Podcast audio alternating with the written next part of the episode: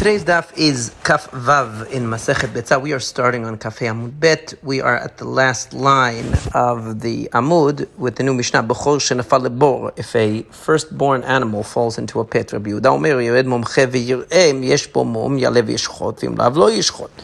The issue is that, um, generally speaking, a uh, an, a firstborn animal, a Bechor, a firstborn male animal, has kedusha and uh, although nowadays we don't offer it, obviously as a korban, it's given to the kohen. And when it develops a mum, when it develops a blemish, then it can be slaughtered and eaten in the normal fashion, not as a korban, and that just ends up being a gift to the kohen. So the issue is, if it falls into a pit on Yom Tov, there's nothing we can really do about it, assuming that it doesn't have any blemish. But Rabbi Yehuda says, have an expert go down into the pit, check it out, examine it. If it has a mum, we can pull it up and slaughter it, and if not, then we just have to uh, leave it. There's nothing we can do about it.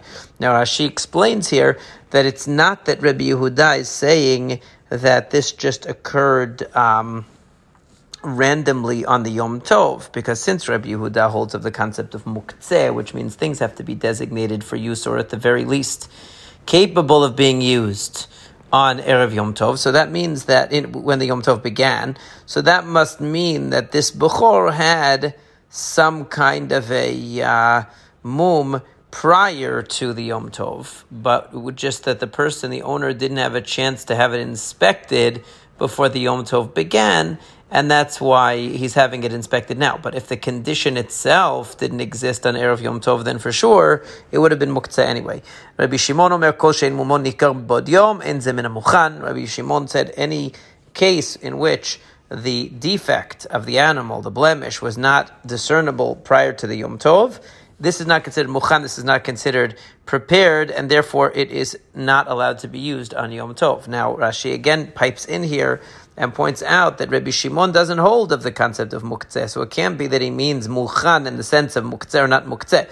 What he means is that when, if this is a, an animal that didn't have any discernible blemish on Erev Yom Tov. So that means that what the mumche is doing, what the expert is doing by declaring it to be blemished, is basically fixing it. It's a type of a tikkun.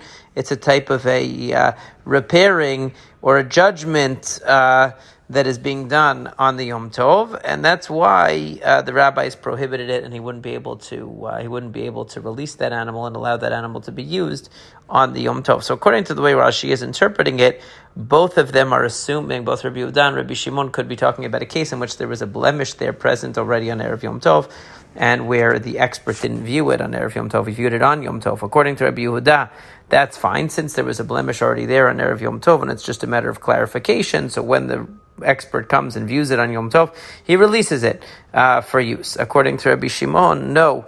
Uh, the fact that there was nobody who viewed it before Yom Tov means that this viewing on Yom Tov is actually what's creating the permissibility of the animal, and that's a type of a din, a type of a judgment, a type of a fixing of the animal, and that's why it is not allowed on the Yom Tov. Now, this is the way that Rashi interprets it. Tosfot has several uh, questions on Rashi uh, and uh, on how Rashi is interpreting the um, the discussion here and the machloket between Rashi, I mean between Rabbi Shimon and Rabbi Yehuda. But we're just going to stick with uh, Rashi for the sake of simplicity, although the Tosfot's opinion and approach is important too, and you can take a look at that Tosfot, the or the various Tosfot on this uh, on this sugya on this piece of Gemara to get their perspective uh, on this uh, on the development of the Gemara and how they uh, differ from Rashi. In any in any case, the Gemara says, "But what is the argument between uh, Rabbi Shimon and Rabbi Yehuda?" And, and it's it's important to note that I mean Rashi here is deviating a little bit from the simple meaning of the Mishnah because the simple reading of the Mishnah would be that uh, it's a machloket about. Uh, it, it, almost sounds like Rabbi Shimon is the one who's holding up the issue of Muktzeh and Rabbi Yehuda is not. So he's inserting a, a, background into the Mishnah that doesn't seem to appear there. But in any case, the Gemara asks, what's the? If it's just basically what it seems to be on the surface, which is an argument about whether you can have an expert view of mum on Yom Tov, Rabbi Yehuda savar ro'in mumin b'yom tov, Rabbi Shimon savar enoin mumin b'yom Tov, the simple reading of the Mishnah is, the, the question is whether you can have an expert view this Bechor on Yom Tov, and that's the machloket. Rabbi Shimon says no. Rabbi Yehuda says yes. So uh. Uh, it's trichale. So the Gemara explains. In other words, the question is if the machloket is just about whether you're allowed to have an expert view mumin or not. So why use such a far fetched case of a bukhor that falls into a pit? Just say that you didn't get a chance to have the uh, an expert come look at the mum before Yom Tov. Can you call the expert to come on Yom Tov? Why do you have to have a case of the pit? So the Gemara says no because bukhor shenafal lebor it's trichale. Sal kadat achamina mishum tzar chayim. La'arim velaskei. Rabbi Yoshua. Kamashmalan. Because you might have thought that due to the issue of Tsar Balei since we're talking about a case where the Bechor fell into a pit, so even according to those who might be strict and say, generally speaking, you shouldn't, uh, you know, you shouldn't have uh, the Mum viewed on Yom Tov. Um, so you might think that this is a case where, uh, or even, uh, even the uh, even both according to Rabbi Yehuda and according to Rabbi Shimon, meaning putting aside the issue of whether you're allowed to have an expert come view it or not. Maybe both Rabbi Yehuda and Rabbi Shimon would say that in this case, since it fell into a pit and it's tzar it's it's painful for the animal to be stuck in the pit.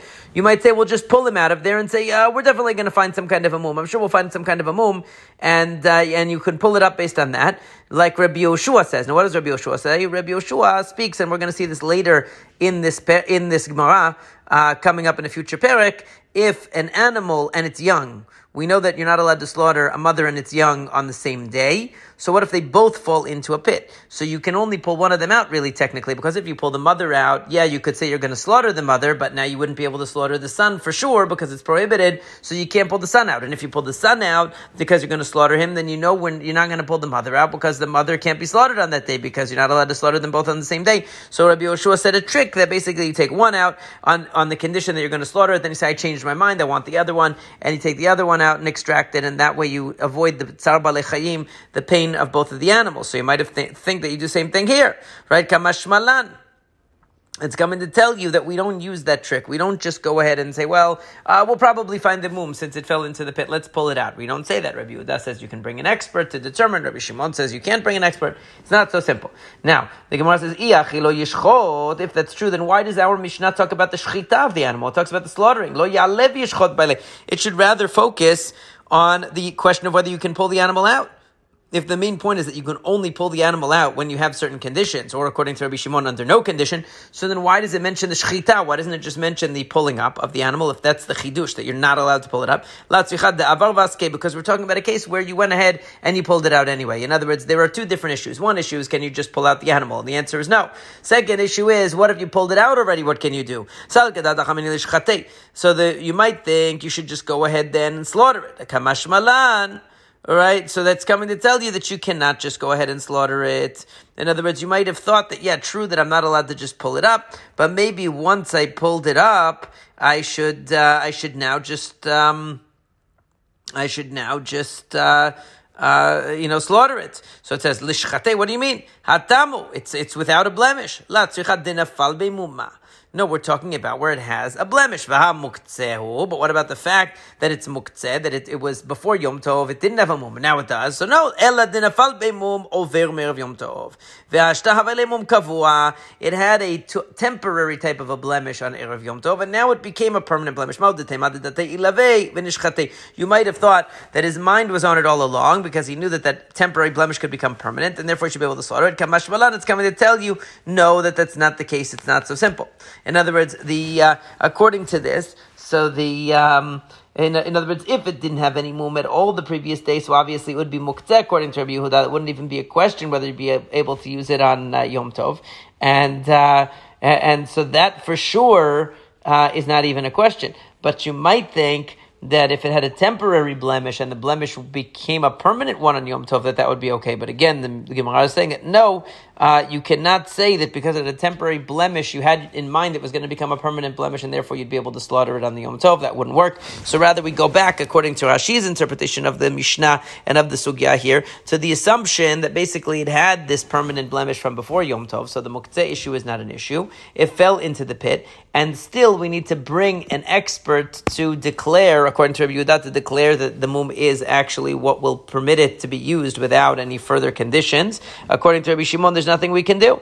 But in other cases, such as where there was no mum from before Yom Tov, or where there was a temporary mum and it fell in, uh, even if you went ahead and pulled it out already, and now you're wondering whether you're allowed to slaughter it, and it's become a permanent mum now, still we don't allow the person to uh, slaughter the animal under those circumstances. The only circumstance would be where the animal fell into the pit.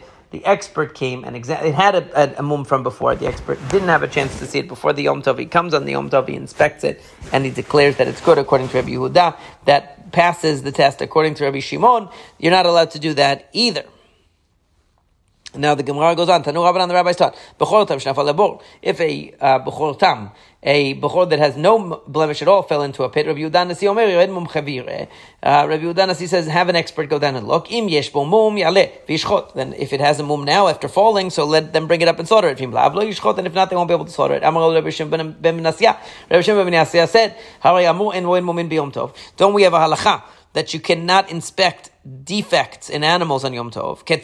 Bo mumer Yom Tov and b'Yom Tov. How does it work? If the animal already had a blemish on erev Yom Tov, you can't check it. You can't have the expert check it on Yom Tov. Nolad Yom Tov. And if the mum emerged on Yom Tov, Rabbi Shimon Omer Enze Mina Muchan. Rabbi Shimon says this is not considered something that is Mina Muchan. It's not considered something that is designated for uh, Yom Tov use. And again, as Rashi explained, that can't be an issue of Muktzeh because Rabbi Shimon doesn't hold like of Muktzeh, but rather that's an issue of it looks like too much of a chidush. It looks like a judgment or a fixing of the animal that the expert will declare it good. So he says no.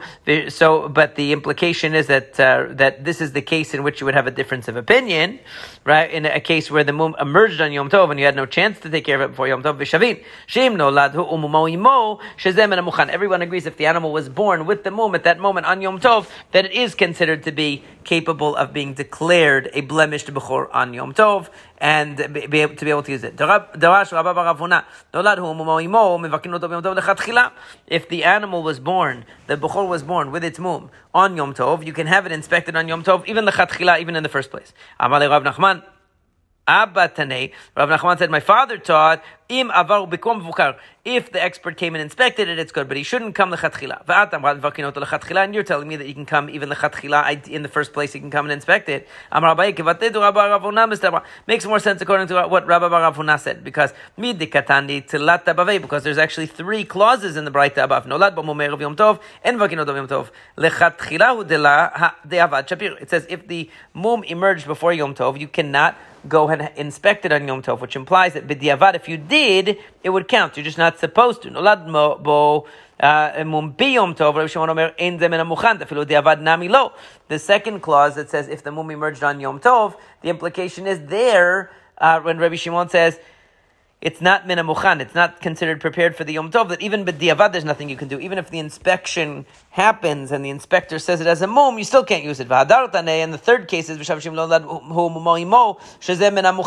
that everybody agrees that if the animal is born with the mum on Yom Tov, that then you can have the expert declare it to be okay. Which implies even the chatchila. In other words, since there are three cases, first case is not the chatchila, but yes, b'diavad. Second case is even b'diavad, no. And the third case is even the chatchila. But v'ha ki Rav Oshaya. But when Rav Oshaya came, he came with a different version of the Braita. Ben shenolad bo mum Yom Tov, ben shenolad bo mum Yom Tov. Chachamim omim en zemen According to their version, whether the mum emerged on Erev Yom Tov or it emerged on Yom Tov, en zem and It's no good.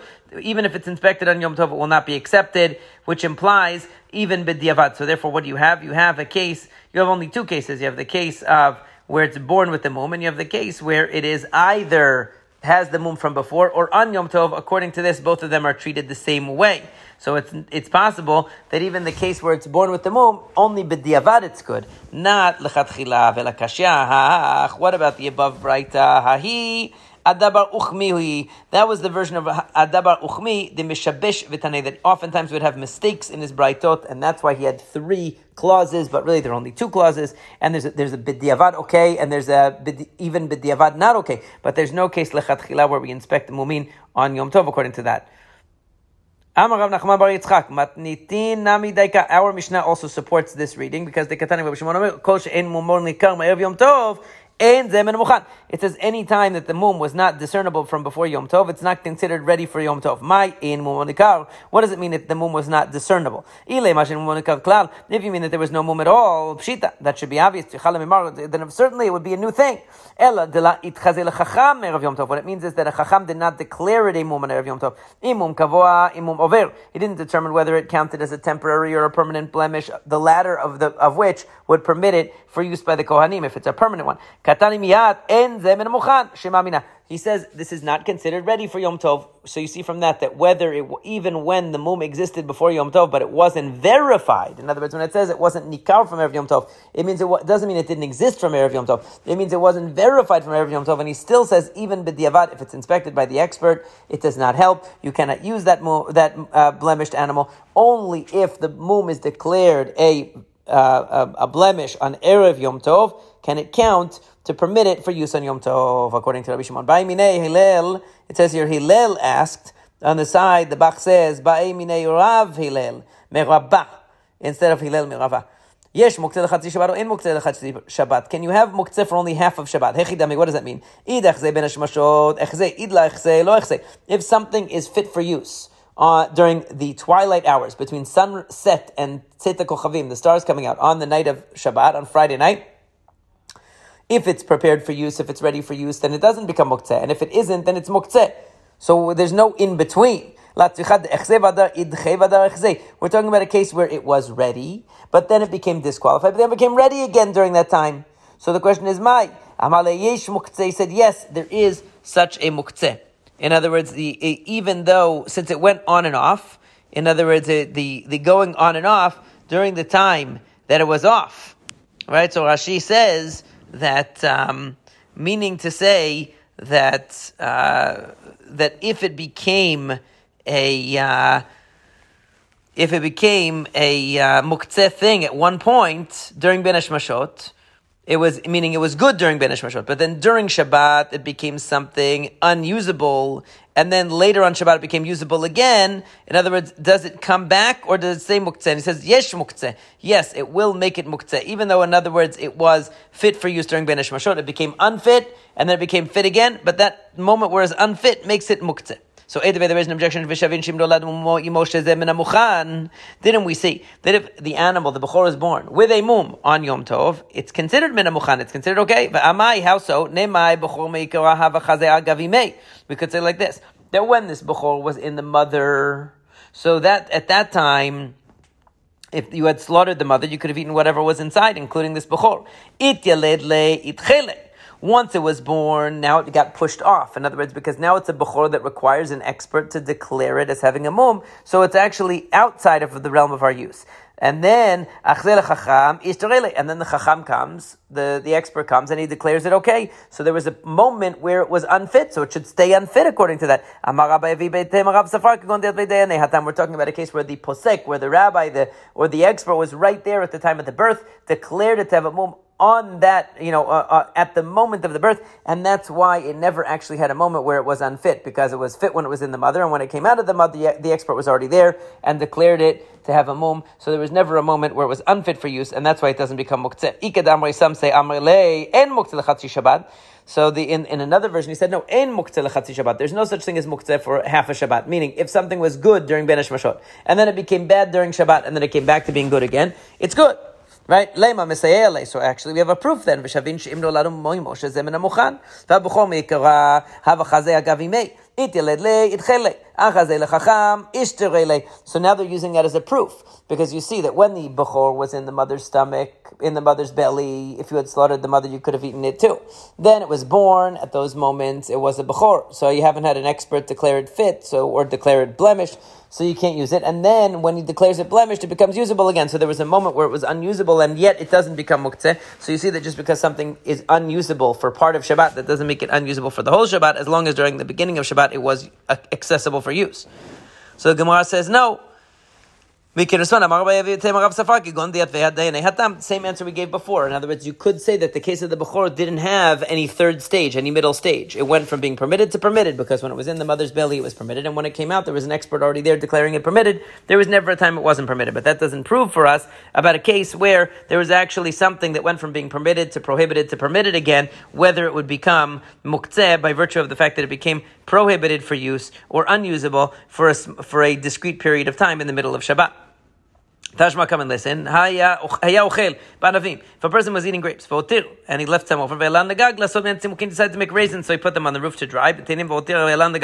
Or he finished eating his figs and he put them on the roof in order to dry them out to dried figs. Lo yochal men, ad sheyazmin He should not go and eat from those raisins or figs unless he declares that he wants them before Yom Tov or before Shabbat, because he, otherwise they're muktzeh, they're pushed aside to be drying. They're not available to him for eating right now. The same is true about persimmons and about quinces. That's be in Persian. And all other kinds of fruits. Meaning that if you put them somewhere to dry, the assumption is they're out of your mind, out of sight, out of mind, until you declare otherwise. So what case are we talking about? If they are available for eating, meaning if they're edible, why do you need to designate them? And if they are not edible, so what good does your designation do? Maybe you'll say he doesn't know what status they have. The, uh, the uh, Rav Kana said, if you have something muktzeh that became dried out, mutar and the and the experts, uh, the, the, the owners rather, don't recognize it. It's mutar. In other words, meaning to say that um, that uh, if it became dried out and therefore it's ready, and it was ready from before Yom Tov or Shabbat, and he goes and he sees the raisins are ready. So even though he didn't know at the beginning of Shabbat that it was already ready, the fact that he sees that it is ready, he can take it. So it doesn't matter. In other words, there's no such thing as new or didn't know. If it's good, it's good. If it's not good, it's not good. El alav. Rather, we must be talking about a case. The chazu ichzu. We're talking about a case where they were good because they were on the they were on the uh, uh, they were on the roof and they were in a condition where they could be eaten. Okay, because they had they had um, uh, they had dried out, but dilachzu, but they also weren't. In other words, they were somewhere in the middle of the process. Right? I'm sorry. Uh, no, no. This is the first answer. Right? Meaning that they were good but then they something happened that they got uh, that they were in a state that they were not good, and then they became good again. Right. So therefore, what? So uh, so vi amrat muktzeh en muktzeh lama azmana. So the point is they we're talking about a case where these fruits became uh, were good, were in a condition where they were good, and then they became uh, pushed off, meaning they were not good, and they became good again. And Rashi explains what happened. The guy went up and he said, "I'm designating these, right?" Um, uh, and saying that even though if they become unfit at some point, I'm designating them that if they're fit tomorrow, when I come to get them, I want to use them. Right? That's the hazmana. That's the declaration. So you see, if it were true that they wouldn't have become unfit from being unfit for part of the time, meaning they were good in the beginning of Shabbat, then they became unfit, and then they became fit again right? If for, if not for the fact that that happened, so um, so that when that happened, that makes it muktzeh. So then there would be no point in uh, in him having to make a designation because the fact that in between the time, in other words, the beginning of Shabbat, and when he comes to get it, at some point during that the interim they were unfit, shouldn't affect the muktzeh status. Obviously, it does affect the muktzeh status, and that's why he has to designate it in advance to say that despite the fact that there might be some point between the beginning of Friday night, and when I come get the raisins later on on Shabbat, that there's some point at which they were unfit for eating. Maybe it rained and made them puffed up, or whatever would have happened. It doesn't matter. Um, either way, uh, you know, it must be that that would make it muktzeh, and that's why I have to designate it, right? Elamai yesh muktzeh. Right, so then you're going to say that they become mutzah. So yasmin lo So that doesn't help either. In other words, if you're going to say that from the fact that it became unfit actually renders it muktzeh, so even your designation doesn't do any good. In other words, the problem is that if something is available to you and it's good in a good condition where you can use it, it shouldn't require a designation. And if it's not in such a state, then it then uh, then it, it then designation is not going to help. It's muktzeh anyway. And if you're going to say that going from a state where it's usable to unusable to usable again renders it muktzeh, so your designation is not going to be able to undermine that reality. And if it doesn't make it muktzeh, then your designation is not necessary to change that reality. Rather, what are we talking about? My la, right, so therefore, what's gonna, what's the point? La tzrichad da echezu v'lo echezu, di ke enish v'ike enish azmin ah, galei date, lo azmin lo galei. The only answer is really the last answer of the Gemara, which is that it's talking about where these dried fruits are at a stage where they are mostly or halfway or whatever, partially ready. Some people eat them at that stage and some people don't. So if so, this person by designating them is saying, "I'm willing to eat them at this stage." A person who doesn't designate them, since there are many people who don't eat them at that stage, the assumption is they're going to go by default into the category of muktzeh unless he designates them. But it has nothing at all to do with fruits that went from being non muktzeh to muktzeh and then non muktzeh again within one Shabbat. That concept may or may not even exist that if something became unusable in the middle of Shabbat, it remains muktzeh for the rest of Shabbat. Might not exist. So Gemara says, Amar Rabbi Zera, Rabbi Pulin Vadashim, Ta Pulin Vadashim Ikra Chazu Lakus, Shadinu Lebekteura, Itchulu. Gamar Bishulai, Chazulu. I'll give you a perfect example, Rabbi Zera says, that something cannot become muktzeh from a change that happens to it on the Yom Tov, and then remain muktzeh till the end of Yom Tov, even if it goes back to being good again. Because take beans and lentils. When they're, when they're fresh, people eat them raw. Then you put them into a pot. While they're in the process of being cooked, actually, they're not really edible. They're in that intermediate state where they're not edible. Then when they're fully cooked, they're edible again. So that went from being edible, non-edible, edible. And yet you see it doesn't retain its muktzeh status. So obviously that intermediate stage where it was not fit for use doesn't ruin its status for the whole Shabbat. According to you, you could just use any pot. In other words, because every pot on Friday afternoon, people put their pots on the stove and they're very hot and they're too hot to eat. Right? In other words, when you put it on Ben Mashod, it's heating up still. It's too hot for eating. When you come on Shabbat, it becomes cool again, ready for eating again. Nobody says that's going to make it muktzeh because at some point in Ben Mashot, at some point between sunset and the star, stars coming out, it was too hot for being to be eaten right? Oh, We're not talking about, rather says Abaye, about a case where a human being is involved. Oh, We're talking about where the finishing is bidei shamay, is done by Hashem, so to speak. In other words, in that case, Rashi says, Since it's in his control, he's not going to remove it from his mind right? Just because for a moment it's not usable, like he'll take the pot off the stove, or he knows that when he's finished cooking, the, the beans will be uh, edible again. Right? We're talking about where it's bidei shemayim. Since you're dependent on factors and circumstances beyond your control, maybe when those circumstances are disfavor, disfavor you, they're unfavorable to you, maybe during that renders it muktzeh. Since it's out of your control whether the raisins are dry enough, they're not dry enough, they're uh, not in a state of being edible, they are in a state, whatever it is, anything that's in an, a state which is in the hands of God, that where it's inaccessible to you, where it is uh, where it is inedible. Let's say let's say it's it's not edible or it's uh, unusable. So that's where the question is: Does the fact that this item fell into that state of not being usable at some point in the middle of Shabbat does that now make it muktzeh? Despite the fact that at the beginning of Shabbat, when we usually determine what's muktzeh and what's muktzeh, which is during the Ben Mashot, during the twilight period of the beginning of Shabbat, regardless of that, we do we say that a thing can lose that prepared status and become muktzeh in the middle of Shabbat because there was a temporary period where it was unusable. It bounced back from that period, but maybe. So that the Gemara leaves that as a question at this point when it's a circumstance outside your control that's determining the reality. Does that muktzeh status, could it be possible for something to fall into a state of muktzeh on Shabbat or Yom Tov in the middle of the day?